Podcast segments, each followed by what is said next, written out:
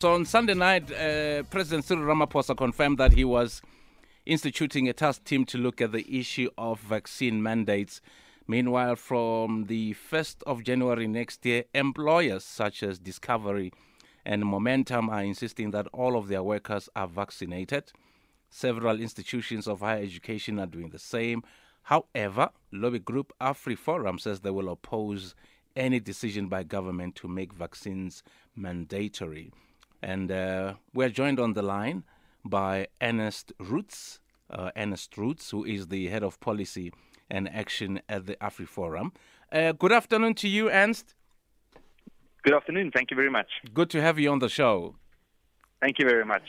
Excellent. So we're talking, um, yeah, this um, evil thing called COVID nineteen, and mm. obviously, it has changed our life and made our lives very difficult.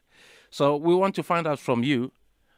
Uh, oh yeah, okay. We can, um, please hold on a second because we want to play a, a, a, clip from, from, from the from the president, and I'm sure you okay, sure. you've heard it before, but I'm sure you want to listen to it again.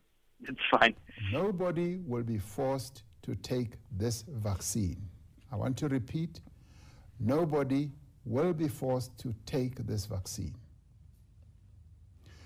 Nobody will be forbidden from traveling to wherever they want to travel to, including from enrolling at school or from taking part in any public activity if they have not been vaccinated. So there you go, Ernst. Um, that's the president a couple of couple of months ago, mm. um, saying you know no one will be forced to to take the the vaccine, but it would seem things have suddenly changed. What is your take? Well, I think the first important thing um, to say here is that, that there are two different issues here. The one issue is is whether people should take the vaccine or whether it's good to take the vaccine or whether the vaccine works. Mm. Uh, that's one discussion. But then there's a different discussion, and the, diff- the, the, the different discussion is whether it's appropriate for government to force people to get vaccinated. Mm. And at AfriForum, we, we have encouraged our members to get vaccinated. We should studies and reports about this. Um, but, but to say that government should force people is a completely different story. So, so to respond to the clip you played, well, in the first place, it gives us a very clear indication of just how easy it is for the South African government as it is to simply change their position, to make certain promises, mm. and just a few months later to publicly announce the exact opposite to what they promised, uh, or to announce that they intend on doing the exact thing that they promised they would never do. But other than that, it's simply an unjustifiable violation of pers- personal dignity for a government to force people to get vaccinated. And yes, as I said, we have encouraged people to get vaccinated, and there's an important discussion to be had there. But the question is whether it's appropriate for government to force people, mm. and the answer, the answer is certainly no. Yeah. So, what actions, you know, uh, are you taking to oppose these vaccine mandates? Are you prepared to, to go to court? Yes. So we, we yesterday we wrote to the state president to say to him that that we are very concerned about the comments made over the weekend about the fact that they have appointed this task team to investigate the possibility of, of forcing people to get vaccinated. Mm. Um, and also, we, we have also made it very clear that if government were to go through with this, this is something that uh, that we will certainly take to court if it needs to be. Okay, so I take it that you are still waiting for a response from the president. Yes, so we are waiting for the president, and also it's there's no point in going to court too early. If the president says they're investigating it, it doesn't mean that they've announced that they are going to do it.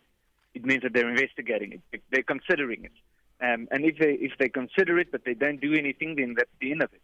Okay. But if they consider it and they decide to go forward with it, that's when legal action becomes appropriate.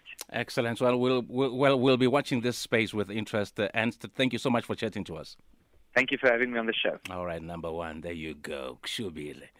All right, now uh, we where are we going? We're going to Sizwe Pamla, uh, COSATU spokesperson. Good afternoon to you, Sizwe. Uh, afternoon to you and your listeners. Ah, welcome to the show. Good to have you on the show. So, Sizwe, why has COSATU taken a stance in support of vaccine mandate? Well, uh, firstly, it's because we really have been trying to persuade people to vaccinate, Mm. and um, we are not making up the numbers we were hoping that by now uh, we would have made. So we, we, we- we have a, a, a challenge with our members, uh, for example, in the health sector, who are asking us, uh, is it fair that um, some of their colleagues um, lost their lives um, looking after people who are affected or infected by COVID Mm. at a time when there was no vaccine, and they are still expected to look after the same people um, who, who, who, who refuse to vaccinate. So this is a conversation that is very difficult because while there are workers who say they are uncomfortable with vaccine, there are workers who are vaccinated who also demand that uh, the federation takes a position, uh, and then there are issues of the economy, for example Yes. we really cannot afford another lockdown. We've just seen the numbers uh, today, the unemployment numbers. Yeah. Uh, these are not the unemployment numbers of a country that is not at war. Uh, it- it- when you have 46% real unemployment, it means, in essence, half of the adult working population is unemployed. Mm. So these are the issues, and then you look at uh, the load shedding uh, uh, that we've been having. So really, this economy cannot afford another lockdown. So firstly, we have a pressure from members who feel that uh, the issue has to be resolved, but we also have to save jobs when you consider the fact that uh, in the retail sector we've been losing jobs at an alarming rate. So there are many issues that have led us to taking this position. And we had initially said uh, government needs to persuade people, and we have seen government trying to persuade. We have had Vooma Weekend, we have had all sorts of attempts to persuade people to vaccinate. So our position is we are opposed to the lockdown if government end up uh, considering or taking a decision to introduce mandatory vaccination. We will not oppose that. Mm.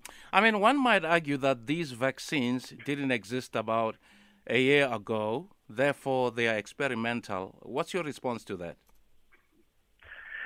Uh, we, we, we, we, don't really want to get into a space uh, where uh, scientists and, and, and, and other more uh, uh, uh, learned people uh, operate.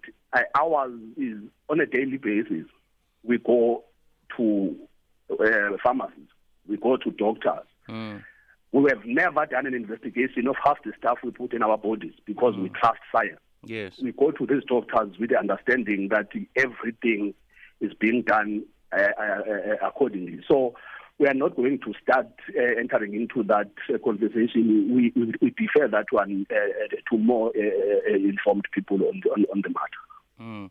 I mean, someone was making a point that, you know, people were vaccinated a long time ago uh, to make sure that they don't suffer from, you know, diseases, i.e., a polio. Then why are people scared to take vaccines this time around?